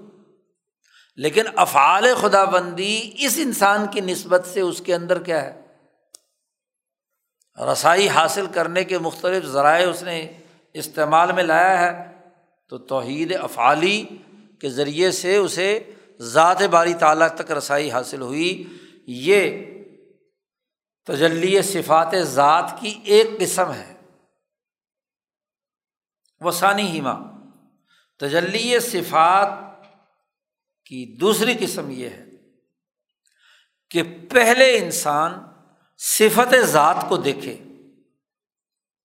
کہ اس ذات نے کسی فعل کے اندر معنویت اور تخلیق اپنے امر کن سے کیسے پیدا کی؟ اللہ نے کہا کن فیقون تو اللہ کی جو صفت ہے، مثلاً الخالق ہے، الرحمٰن ہے، الودود ہے ہاں جی الخبیر ہے، العلیم ہے، اسماج النانوے ہے۔ تو ہر اسم اللہ کی گویا کی ایک صفت ہے۔ تو اس صفت سے جو چیز وجود میں آئی، فعل وجود میں آیا، اس فعل تک پہنچا۔ من غی توسط الاسباب الخارجیہ، اسباب خارجیہ کے واسطے کے بغیر۔ کہ چونکہ اللہ نے کن کہا تھا تو وہ یقون ہو گئی۔ اسباب اس کے درمیان میں جو بھی استعمال میں آئے، وہ آپ کی نظروں میں نہیں ہے جب آپ مراقبہ کر رہے ہیں۔ تو یہ دوسری قسم۔ اس کے بھی نور کے مقامات ہیں۔ وہ مواز نور ہی الشباہ المثالیہ ان نوریہ شاہ صاحب فرماتے کہ مواز نور وہ اشباہ ہیں جو مثالی وجود رکھتی ہیں اور نورانی ہیں۔ جن کو ایک عارف سالق سلوک طے کرنے والا اس وقت دیکھتا ہے جب وہ دنیا کے حواس سے غیبوبت حاصل ہو جائے۔ یعنی اس کے یہ حواس کام نہ کریں، کان، ناک، آنکھ ہوا سے خمسہ ظاہرہ اور باطنا اس کے کام نہ کر رہے ہوں۔ تو اس وقت وہ مشاہدہ کرتا ہے ان مواضع نور کا۔ تو صفات سے افعال کی طرف آئے۔ یہ چوتھی قسم۔ مولانا سندھی نے نیچے حاشیے میں فرق بیان کیا ہے کہ پہلے میں اور دوسری میں فرق یہ ہے کہ پہلے میں سالک افعال کو دیکھ کر صفات تک پہنچتا ہے اور دوسری قسم میں صفات کو دیکھ کر افعال کی طرف آتا ہے۔ یہ دو قسمیں ہیں تجلی صفاتی کی۔ کہ تجلی صفاتی یا تجلی افعالی۔ تو گویا کہ کل شاہ صاحب نے کہا چار اقسام ہیں۔ یہاں تو شاہ صاحب نے اختصار سے جو ایک سالق کے لیے چاہیے باتیں وہ بیان کر دی ہیں، ورنہ اس کی تفصیلات جو بہت گہری ہیں، وہ شاہ صاحب نے تفہیمات وغیرہ میں وہ معنی تجل آخرہ آخرت کی تجلی کا مطلب کیا ہے؟ شاہ صاحب کہتے ہیں کہ انسان جی آئین المجازات۔ دنیا میں جو آخرت والی تجلی ہے، اگرچہ اس کا حقیقی دیدار تو وہیں ہوگا، حشر کے میدان میں یا جنت میں، لیکن دنیا میں رہتے ہوئے انسان اس جزا و سزا کا معائنہ کرے کہ گویا کہ میں حشر کے میدان میں کھڑا ہوں یا قبر کی حالت میں ہوں۔ سوال و جواب ہو رہا ہے۔ اللہ کی عدالت میں کھڑا ہے۔ آجنا المجازات۔ اس کو دیکھے بے بصری بصیرت ہی پھر دنیا والا آخرت دنیا اور آخرت میں اپنی بصیرت کی آنکھ سے۔ کہ وہ تجلی گویا کہ ظاہر ہے، حساب کتاب شروع ہو چکا ہے تو آخرت کا فکر اسی کو کہتے ہیں۔ تو یہ چار قسمیں ہو گئی تجلیات کی۔ شاہ صاحب نے چاروں کی دلیل کہ یہ صرف صوفیوں کی باتیں نہیں ہیں، صحابہ کی باتوں سے مثالیں دی ہیں شاہ صاحب نے۔ سب سے پہلی تھی تجلی ذاتی۔ تو شاہ صاحب اس کی مثال دے رہے ہیں۔ فمثال الاول تجلی ذاتی کی مثال وہ ہے۔ حضرت عبداللہ ابن عمر رضی اللہ تعالیٰ عنہما کا یہ قول کہ وہ طواف کر رہے تھے خانہ کعبہ کا۔ طواف کے دوران ایک آدمی نے سلام کیا انہیں السلام علیکم. تو عام حالات میں تو ایک آدمی طواف کر رہا ہو تو جواب دے دیتا ہے، وعلیکم السلام. جی۔ تو حضرت عبداللہ ابن عمر نے کوئی جواب نہیں دیا۔ اب مسئلہ تو یہ ہے کہ سلام کرنے والا تو سنت ہے، اور جواب دینا کیا ہے؟ واجب ہے۔ تو عبداللہ ابن عمر نے جب جواب نہیں دیا، فلم یردا علیہ السلام تو جس نے سوال کیا تھا، سوال کرنے والے بھی ان کا نام بھی روایات میں موجود ہے۔ جی عروا ابن زبیر۔ تو عروا ابن زبیر نے آ کر شکایت لگائی۔ ہاں جی اور بتلایا کہ جو آدمی جس کو آپ نے سلام کا جواب نہیں دیا، اس نے شکایت کی ہے کہ جی ابن عمر نے میرے سلام کا جواب طواف کے دوران نہیں دیا۔ جی۔ جب شکایت کی تو ابن عمر رضی اللہ تعالیٰ عنہما نے فرمایا کہ کن نترا اللہ فی ذالک المکان۔ ہم تو اس طواف کی حالت میں اللہ کا مشاہدہ، اللہ کو دیکھ رہے ہوتے ہیں۔ جب اللہ کو دیکھ رہے ہیں تو ہمیں تو دنیا و مافیا کی خبر ہی کوئی نہیں۔ یہ ہے الحسان انتا ابود اللہ کاننا کا طواف کی عبادت کر رہے ہیں اور ابن عمر کہتے ہیں کہ ہم اللہ کو دیکھ رہے ہیں۔ یہ جو الفاظ یہاں ابن سعد کے ہیں، طبقات ابن سعد میں یہ روایت ابن عمر کے حالات میں نقل کی گئی کہ نحن نترا اللہ بین آیونینا باقی تمام چیزیں اس طواف کی حالت میں جب مشاہدہ باری تعالیٰ میں یا تجلی ذاتی میں منہمک تھے تو باقی تمام چیزیں فنا ہو چکی ہیں۔ ظہول ہے۔ کون پاس سے گزر رہا ہے؟ کس نے سلام کیا ہے؟ تو جب میں ہوش میں ہی نہیں ہوں مد ہوش ہوں تو میں نے اس کا کیا جواب دینا تھا؟ میرے سے شکایت فضول ہے۔ اب یہ کسی صوفی کی حالت نہیں بیان کی جا رہی۔ کہ جی کہو جی کو کوئی صوفی نے اپنی طرف سے تصوف گھڑ لیا۔ یہ تجلی ذاتی میں انہماک کس کا ہے؟ عبداللہ ابن عمر رضی اللہ تعالیٰ عنہ۔ یہ تو ایک مثال ہے۔ شاہ صاحب فرماتے ہیں کہ یہ حالت جو ہوتی ہے نا تجلی ذاتی میں انہماک کی، یہ غیبت کی ایک قسم ہے کہ انسان اپنی اور اپنی تمام چیزوں، غیبت ایک اصطلاح ہے صوفیہ کی، کہ ہر چیز سے غائب ہو جائے، صرف ذات باری تعالیٰ میں فنا ہو جائے، اور اسی لیے اس کو نوم من الفنا بھی کہا جاتا ہے۔ یہ بھی فنا کی ایک قسم ہے۔ اب اس کی ایک منطقی اور عقلی دلیل دیتے ہیں شاہ صاحب۔ شاہ صاحب کہتے ہیں ودا علی کا اس کی وجہ یہ ہے کہ جتنے یہ تینوں لطیفے ہیں نا، لطیفۃ العقل، لطیفۃ القلب اور لطیفۃ النفس، یہ لطائف ثلاثہ، ان میں سے ہر لطیفے کی ایک فنا ہے اور ایک غیبت غیبوبت کی حالت ہے اور فنا کی حالت تو شاہ صاحب کہتے ہیں غیبت العقل و فنا ہو عقل کی غیبت اور اس کی فنا۔ سکوت معرفت الاشیائی شغلن بربی۔ اپنے رب کے ساتھ مشغولیت کی حالت میں گرد و پیش کی تمام اشیا کی معرفت کا ختم ہو جانا ثابت ہو جانا۔ معرفت اشیا ثابت ہو جائے اور صرف اور صرف انسان رب تبارک و تعالیٰ میں مشغول ہو۔ یہ عقل کی فنا ہے۔ اور وہ غیبت القلبی اور قلب کی غیبت اور اس کی فنا یہ ہے کہ اللہ تبارک و تعالیٰ کے علاوہ کسی غیر کی محبت اور اس کا خوف ثابت ہو جائے۔ کیونکہ قلب کا مقام پیچھے آپ نے پڑھا تھا کہ قلب کا مرکز جو ممبا قلب ہے، اس کا اصل مقام محبت ہے۔ جیسے عقل کا ارادہ اور معرفت ہے، ایسے ہی قلب کا کیا ہے، محبت ہے۔ تو جو کسی لطیفے کا اصل کام ہے، وہ ثابت ہو جائے تو یہی فنا ہے۔ ذات باری تعالیٰ میں مشغولیت کی وجہ سے۔ اور غیبت النفس اور اس کی فنا کیا ہے؟ کہ نفس کا جو اصل مرکز ہے، وہ شہوات ہے۔ کھانا، پینا وغیرہ وغیرہ، جنسی خواہشات و شہوات۔ تو اس کی فنا یہ ہے کہ شہوات ثابت ہو جائے جب مشاہدہ حق میں مسترغرق ہو، انسان کا نفس تو نفس میں نہ بھوک لگے، نہ پیاس لگے، نہ جنسی خواہش پیدا ہو، کچھ بھی تو نہ ہو۔ شہوات نفس ثابت ہو جائیں اور اس کی لذت جو شہوات سے حاصل ہونے والی ہے، اس سے انقطاع ہو جائے۔ اس حالت میں جب وہ مراقبے میں ہے۔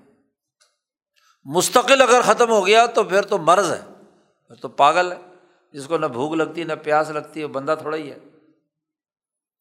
یہ فنا یا بقا جو ہے، یہ بھی حالت کے اعتبار سے ہے نا، کیونکہ اس کا تعلق احوال سے ہے۔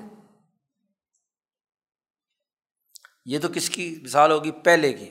درمیان میں تو دلیل دی ہے نا شاہ صاحب نے۔ پہلے کی مثال ہوگی۔ ابن عمر کا وہ قول کہ ہم تو عبادت میں اللہ کو دیکھ رہے ہوتے ہیں، باقی چیزیں سرے سے کیا ہے؟ فنا ہو گئی۔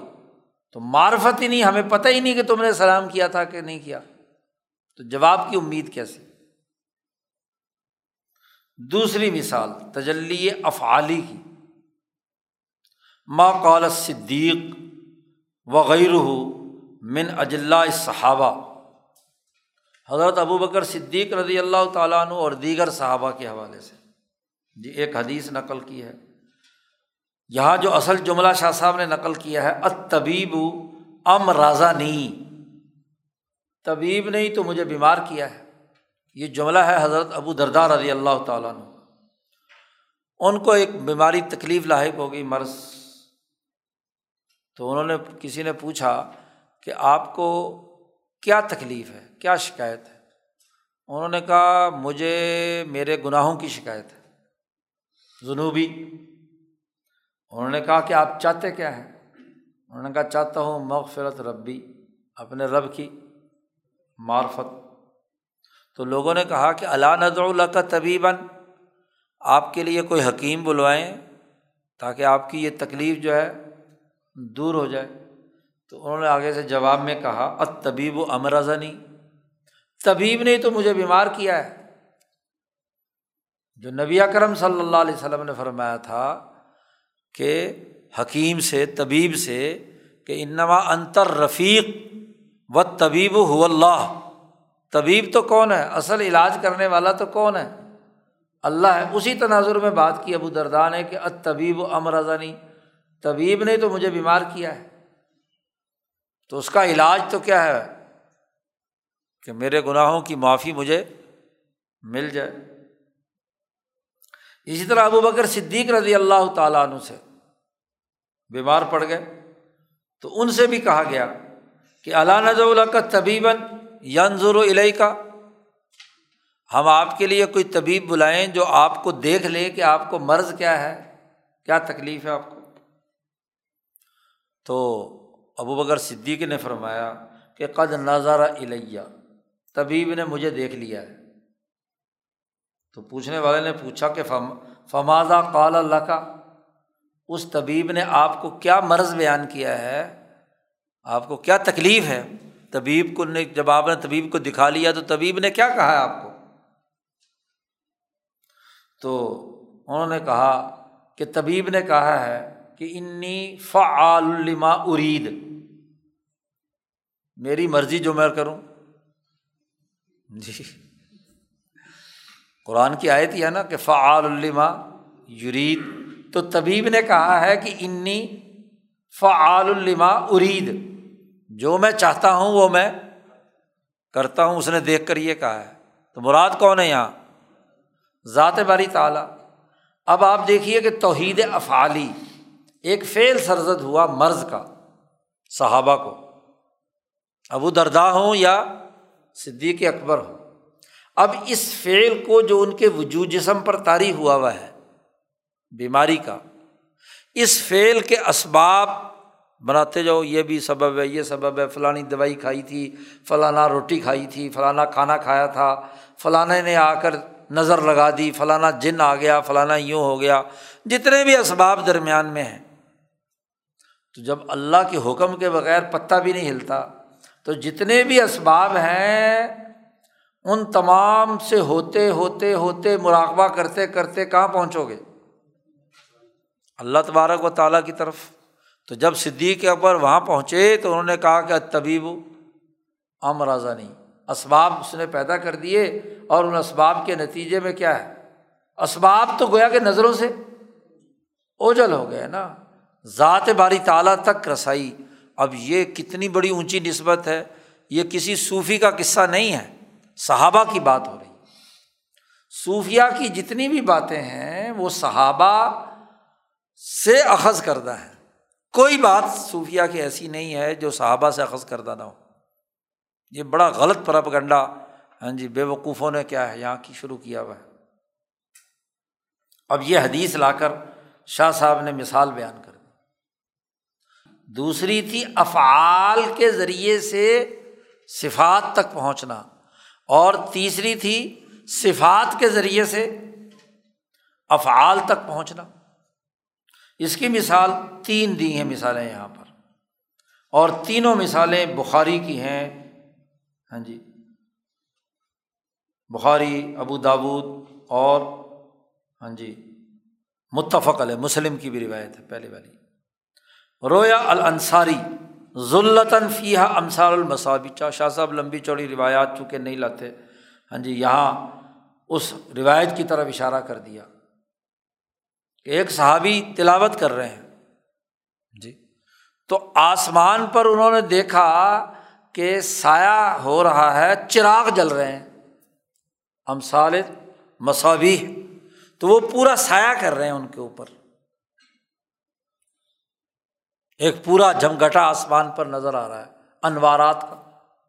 تو صفات سے جو اظہار ہوتا ہے، وہ مواز نور کا ہے نا۔ تو مواز نور کا مشاہدہ صاحبہ نے کیا۔ پہلی مثال، یہ بخاری اور مسلم دونوں کی متفق روایت ہے۔ دوسری روایت بخاری کی ہے کہ وما رویہ، وہ جو روایت کیا گیا ہے کہ دو آدمی حضور کے صحابہ میں سے آپ صلی اللہ علیہ وسلم کی مجلس سے اندھیری رات میں مسجد نبوی سے اپنے گھر گئے۔ گھر دور تھا۔ ایک راستے تک تو دونوں کا گھر مشترکہ تھا، ایک سڑک۔ وہاں سے جا کر ایک نے ایک گلی میں جانا تھا، دوسرے نے دوسری گلی میں جانا تھا۔ تو روایت میں آتا ہے کہ وہ سخت اندھیری رات میں گھر سے نکلے، وہاں سے نکلے مسجد نبوی سے۔ وہ معاہما دونوں کے پاس ان کے ہاتھ میں دو چراغ تھے۔ مثل المصباحینی بین عیدی ہما یا ان کے آگے۔ آگے آگے ایک روشنی اور نور چل رہا ہے۔ وہ انہیں راستہ دکھا رہا ہے کیونکہ بیٹری تو ہے نہیں، کوئی ٹارچ ہے نہیں۔ سخت اندھیری رات ہے اور پہاڑی علاقہ ہے مدینہ منورہ کا اونچا نیچا۔ فلمف ترکا جہاں مشترکہ راستہ الگ الگ ہو گیا، ایک نے ادھر جانا ہے، ایک نے دوسری طرف جانا ہے۔ تو ہر ایک کے پاس الگ الگ سامنے چراغ حتیٰ عطا لہو یہاں تک کہ وہ اپنے گھر پہنچ گئے۔ اس نے راستہ دکھایا۔ تو یہ انوار مواضع نور میں سے اللہ کی ایک صفت کا اظہار ہوا کہ اللہ نور السماوات والارض کا نور کا ایک ٹکڑا ان کو اندھیری رات کے اندر راستہ دکھا رہا ہے۔ جی۔ تو یہ دو دوسری حدیث۔ تیسری ایک اور حدیث لائے، جو ابو داود میں کہ نجاشی جو صحابی نہیں ہے، حضور صلی اللہ علیہ وسلم کی اس نے زیارت نہیں کی۔ تو نجاشی کا جب انتقال ہوا اور اسے جب قبر میں دفن کیا گیا، تو ابو داود کی روایت میں ہے کہ ان نجاشی کانا یورا عند قبر ہی نور۔ ان کی قبر کے قریب نور دیکھا گیا۔ نجاشی کی قبر پہ۔ ایک نور ہے جس نے سایہ کیا ہوا ہے، روشنی ہے اس کی قبر پر۔ تابی ہے یہ۔ تو جو ان کے مراقبے کا اور ان کے مکاشفے کا اور ایمان لانے کی جو کیفیت تھی، یقین کی کیفیت تھی، وہ نور کی شکل میں ان کے قبر پر روشنی کر رہی ہے۔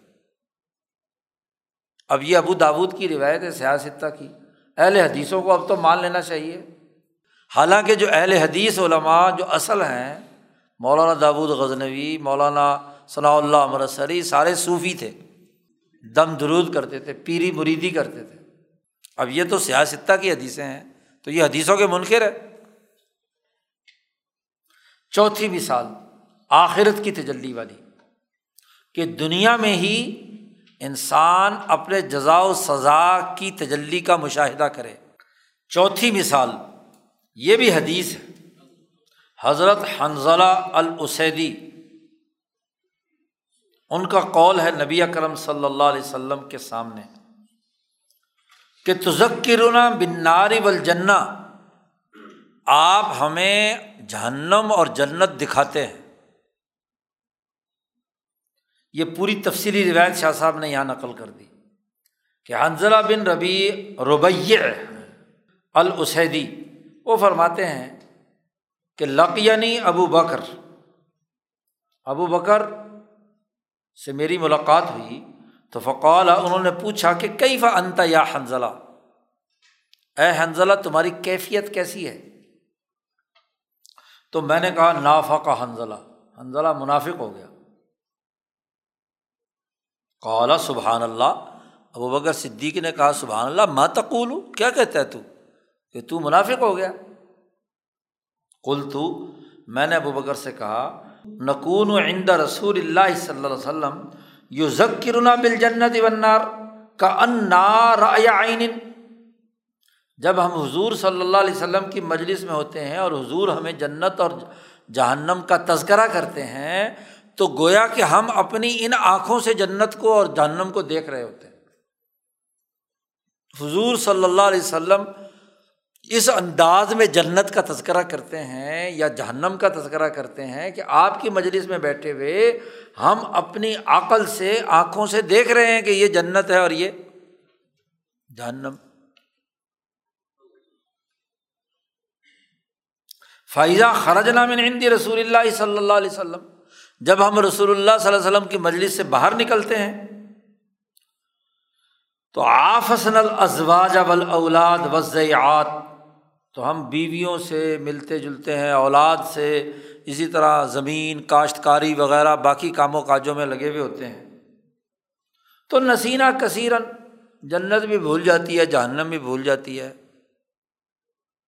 تو بھول جاتے جو کیفیت رسول اللہ صلی اللہ علیہ وسلم کی مجلس میں ہوتی ہے، چیزوں کے مشاہدے کی، وہ وہاں سے نکلنے کے بعد گھر جا کر سب صفا چھٹ ہو جاتا ہے۔ تو منافق ہو گئے نا۔ قال ابو بکر، حضرت ابو بکر صدیق نے کہا و اللہ انا لنلقا مسلا حاضہ ہم سب اسی طرح محسوس کرتے ہیں۔ میرا بھی یہی معاملہ ہے کہ حضور کی مجلس میں تو بڑی ہاں جی اونچے درجے کی حالت ہوتی ہے اور جب وہاں سے نکلتے ہیں تو پھر کیا ہے؟ سب کچھ بھول جاتے ہیں۔ تو میں نے ابو بکر سے کہا، میں اور چلو حضور سے بات کرتے ہیں۔ فن تلق تو انا و ابو بکر۔ میں اور ابو بکر وہاں سے چلے۔ حتیٰ دخل نہ اعلیٰ رسول اللہ صلی اللہ علیہ وسلم۔ یہاں تک کہ ہم رسول اللہ صلی اللہ علیہ وسلم کی مجلس میں پہنچے اور میں نے حضور صلی اللہ علیہ وسلم، میں نے عرض کیا فقول تو نافا حنزلہ، یا رسول اللہ۔ حنزلہ منافق ہو گیا۔ اے اللہ کے رسول، قال رسول اللہ صلی اللہ علیہ وسلم، آپ صلی اللہ علیہ وسلم ماضا کا کیا باتیں کر رہے ہو تم؟ کیا ہوا؟ کل تو یا رسول اللہ نقون و کا ہم آپ کے پاس ہوتے ہیں۔ آپ جنت اور جہنم کا تذکرہ کرتے ہیں تو گویا کہ ہم اپنی آنکھوں سے اسے دیکھ رہے ہوتے ہیں۔ کاننا آئین فیضا خرجنا من عندی کا جب ہم آپ کی مجلس سے نکلتے ہیں اور آفسن الازواج و اولاد و ضیات نسینہ کثیرن بہت ساری چیزیں بھول چکے ہوتے ہیں۔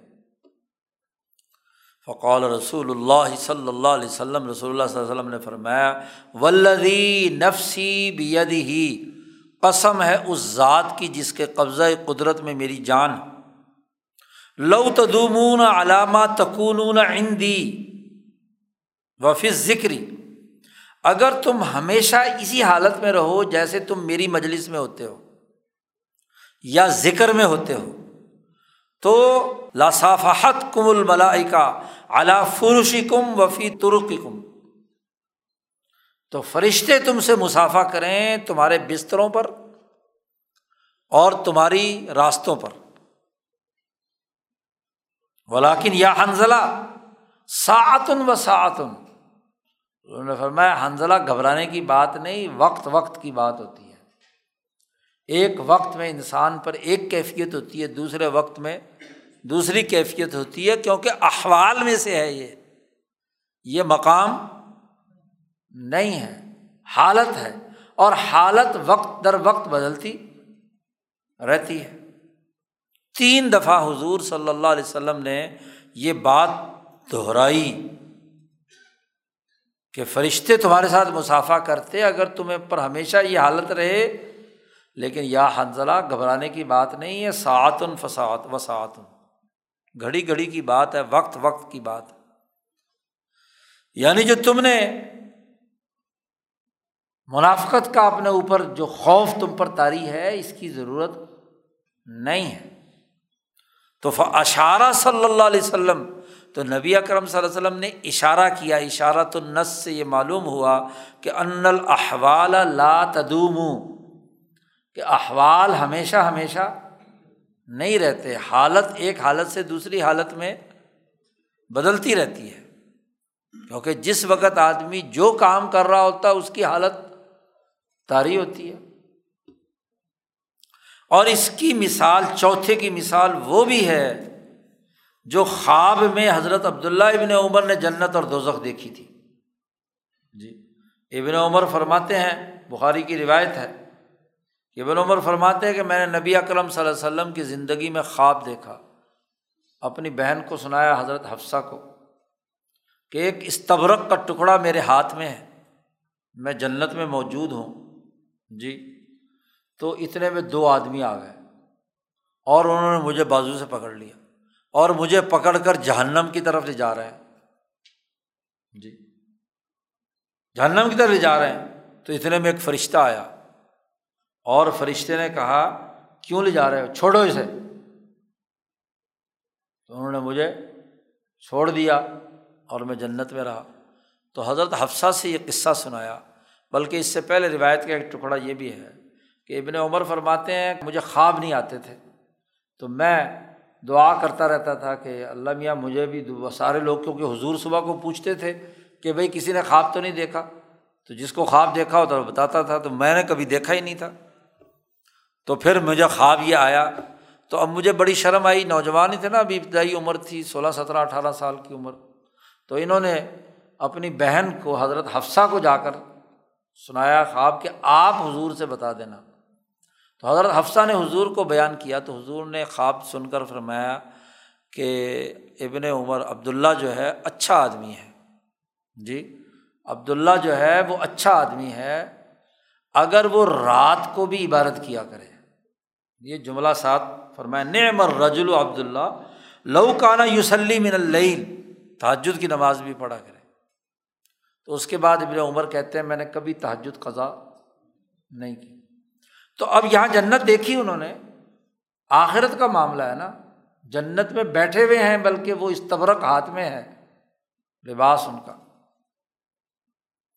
تو مشاہدہ آخرت کے معاملات کا اس دنیا میں ہی حاصل ہو گیا۔ تو یہ تجلی ہے۔ پہلی قسم عقل کے حالات میں تجلی ہے اور اس تجلی کی چار قسمیں ہیں، تجلی ذاتی، تجلی افعالی، تجلی صفاتی اور تجلی اخروی۔ اور بہت ساری ذیلی تجلیات بھی ہیں۔ تو یہ تو تجلی ہے اور تجلی کا تعلق مکاشفہ ہے، کشف ہے۔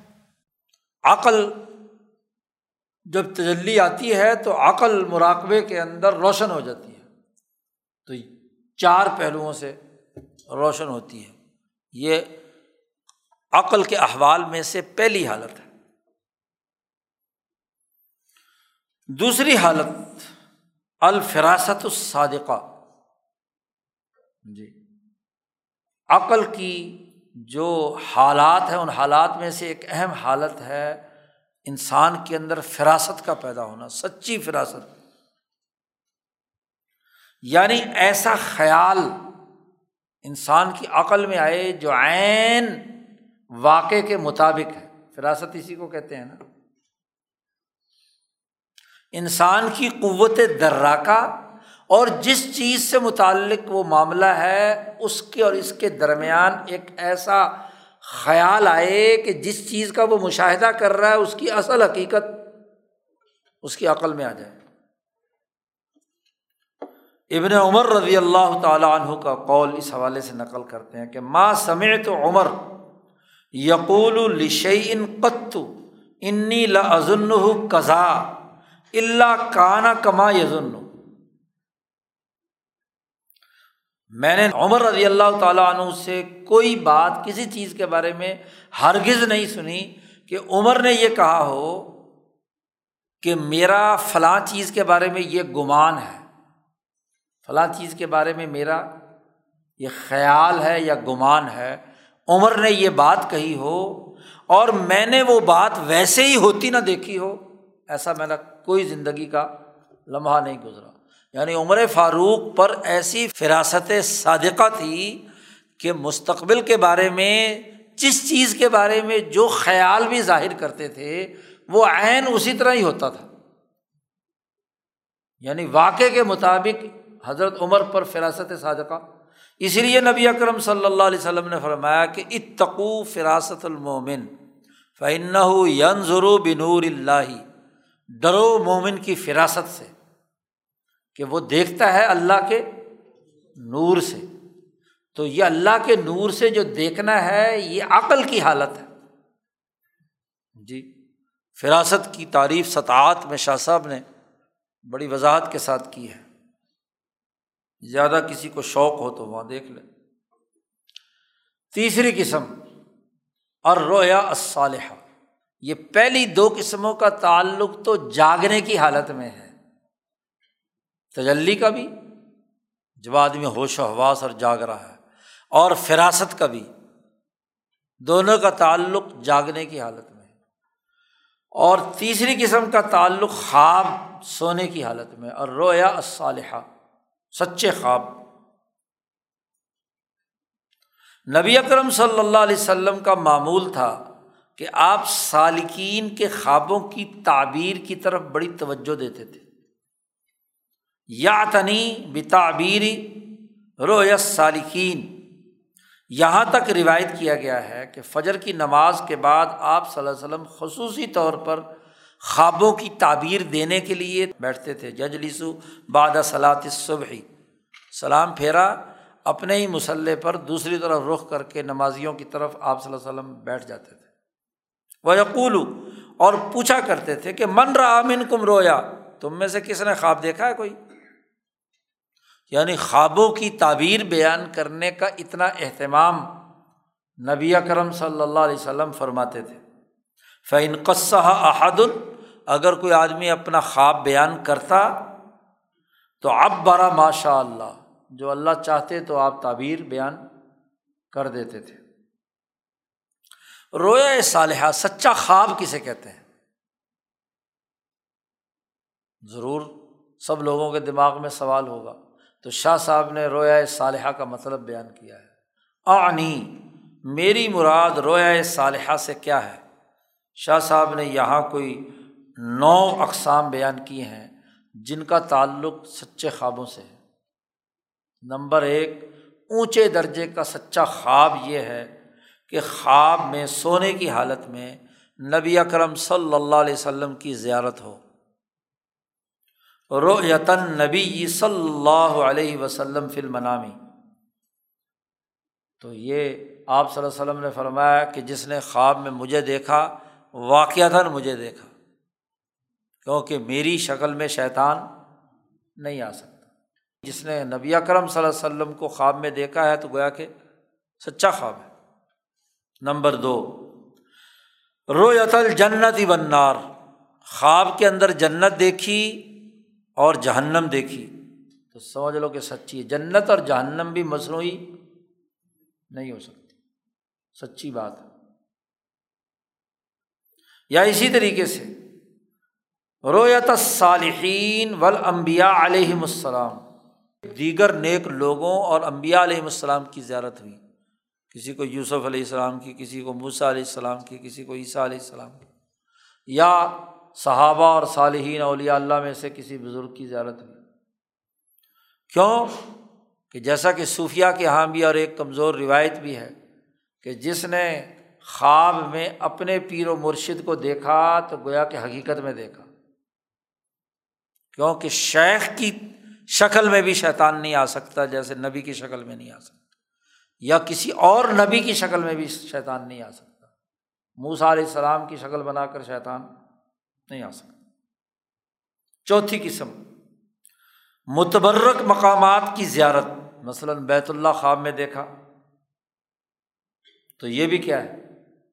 جی رویا صالحہ میں سے۔ ایسے واقعات دیکھے جو آنے والے تھے، وقائے آتیا اور ویسا ہی ہو جیسا خواب میں دیکھا۔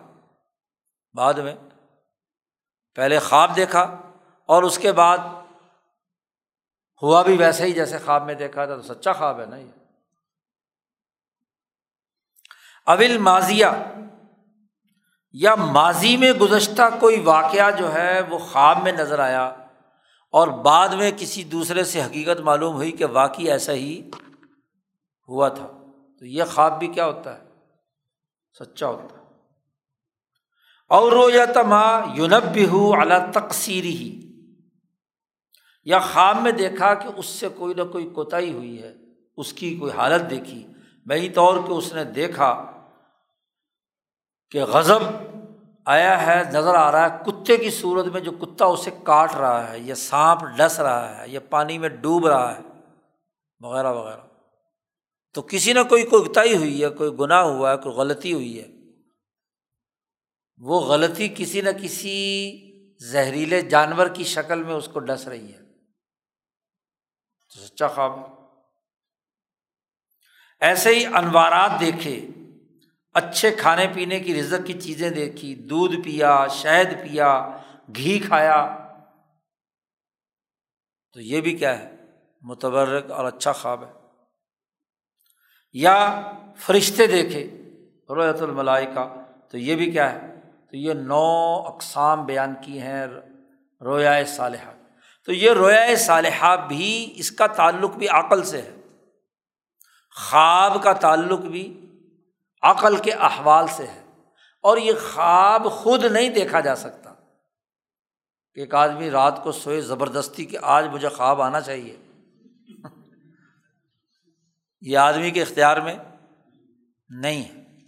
ایک سالق جب علم الاحسان کے سلوک طے کر رہا ہے، ذکر اذکار کثرت سے کر رہا ہے ہاں جی اور اس کے بعد سویا تو اللہ کی طرف سے ان میں سے کوئی انوارات اسے نظر آئے ہیں یا کوئی خوابات نظر آئے ہیں، تو وہ خواب سچا ہے۔ لیکن ایک مبتدی کو ان خوابوں میں نہیں الجھنا ہوتا، یاد رکھو۔ ورنہ تو خوابوں کے چکر میں پڑ جائے تو پھر وہ پاٹے خان اپنے آپ کو سمجھنے لگتا ہے کہ میں بڑا پہنچی ہوئی شخصیت ہو گیا۔ اس لیے خواب صوفیہ کے یہاں اگر مبتدی ہے تو اس کو تو جھٹک دیا جاتا ہے کہ نہیں، اس کو چھوڑو، اپنا کام سے کام کرو۔ خواب آئے آئے، نہ آئے نہ آئے۔ خواب کوئی لازمی اور ضروری تو نہیں ہے، کام کرنا ہے۔ اصل تو۔ ہاں منتحی جو ہے، جو مقامات طے کر چکا ہے، اس کو خواب آئے تو اچھی بات ہے کہ چلو، اس کو ایک خاص قسم کا کوئی انعام اس کو عطا ہوا ہے، لیکن اس میں الجھنا نہیں چاہیے۔ خوابوں کے چکر میں پڑھنا نہیں چاہیے۔ لوگ خوابوں کے چکر میں پڑھتے ہیں۔ اصل تو وہ فریضہ اور کام ہے۔ مثلاً ذکر اللہ ہے یا اعمال ہے یا اخلاق اربا ہے ہاں جی ان کا نظام بنانا ہے، وہ ہے۔ خواب نظر آئے یا نہ آئے۔ تیسری قسم تو یہ تھی۔ چوتھی قسم، ومنہا۔ وجدان و حلاوت المناجات۔ جب اللہ کے لیے انسان عبادت اور مناجات کر رہا ہو، تو اس کی لذت کا پانا یہ بھی احوال میں سے آدمی کو مزہ آئے نماز پڑھنے میں، ذکر کرنے میں، عبادات کرنے میں، اور حدیث نفس منقطع ہو جائے۔ یعنی نماز میں، عبادت میں اپنے آپ سے باتیں کرنا، شیخ چلی کی پلاؤ پکانا۔ اسے حدیث نفس کہتے ہیں۔ ہاں جی دنیا کے کاموں کی طرف لگا ہوا ہے، فلانا فلانا فلانا فلانا، ایسا، ویسا۔ یہ حدیث نفس۔ اس کا منقطع ہو جانا اور وہ عبارت جو کر رہا ہے، اس میں اس کو لذت حاصل ہو۔ یہ بھی ایک حالت ہے۔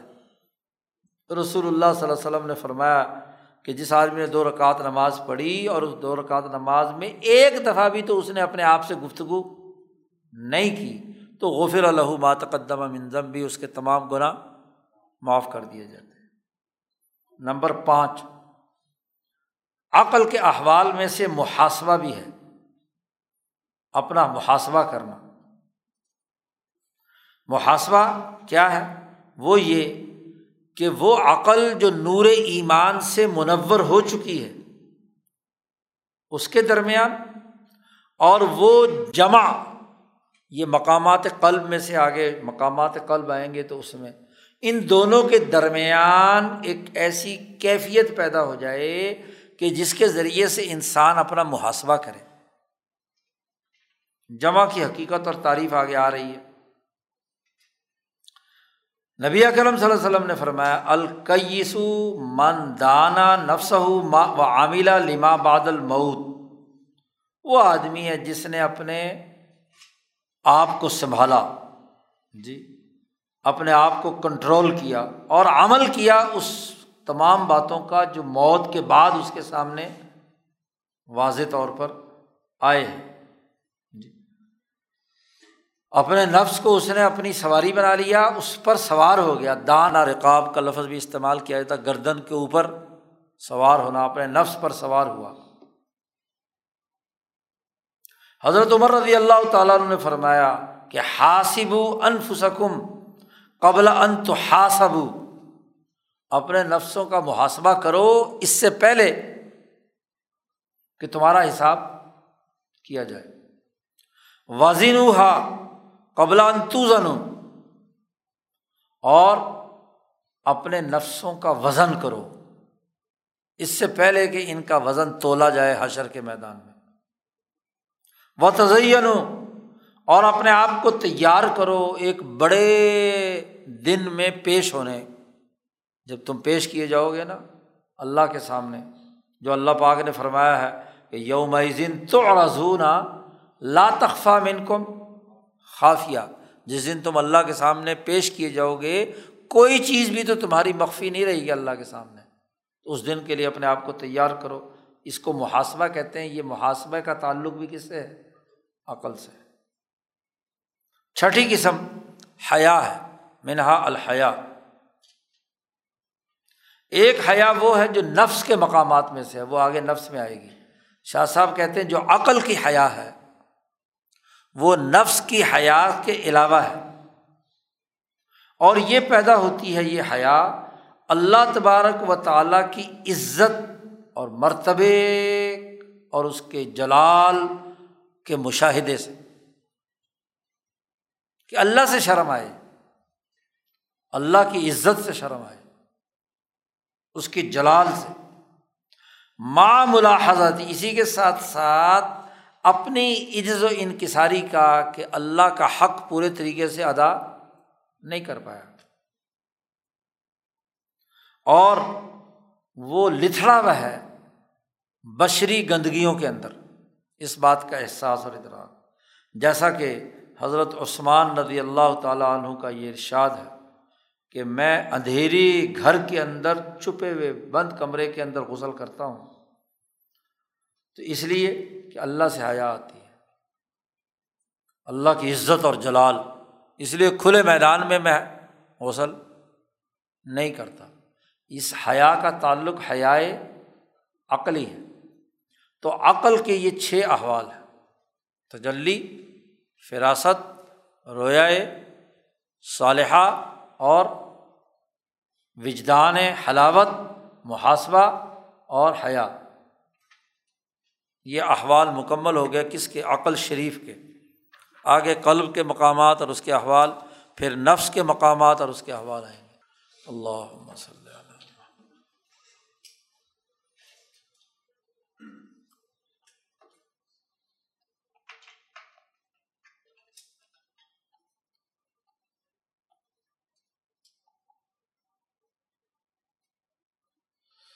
اجمعین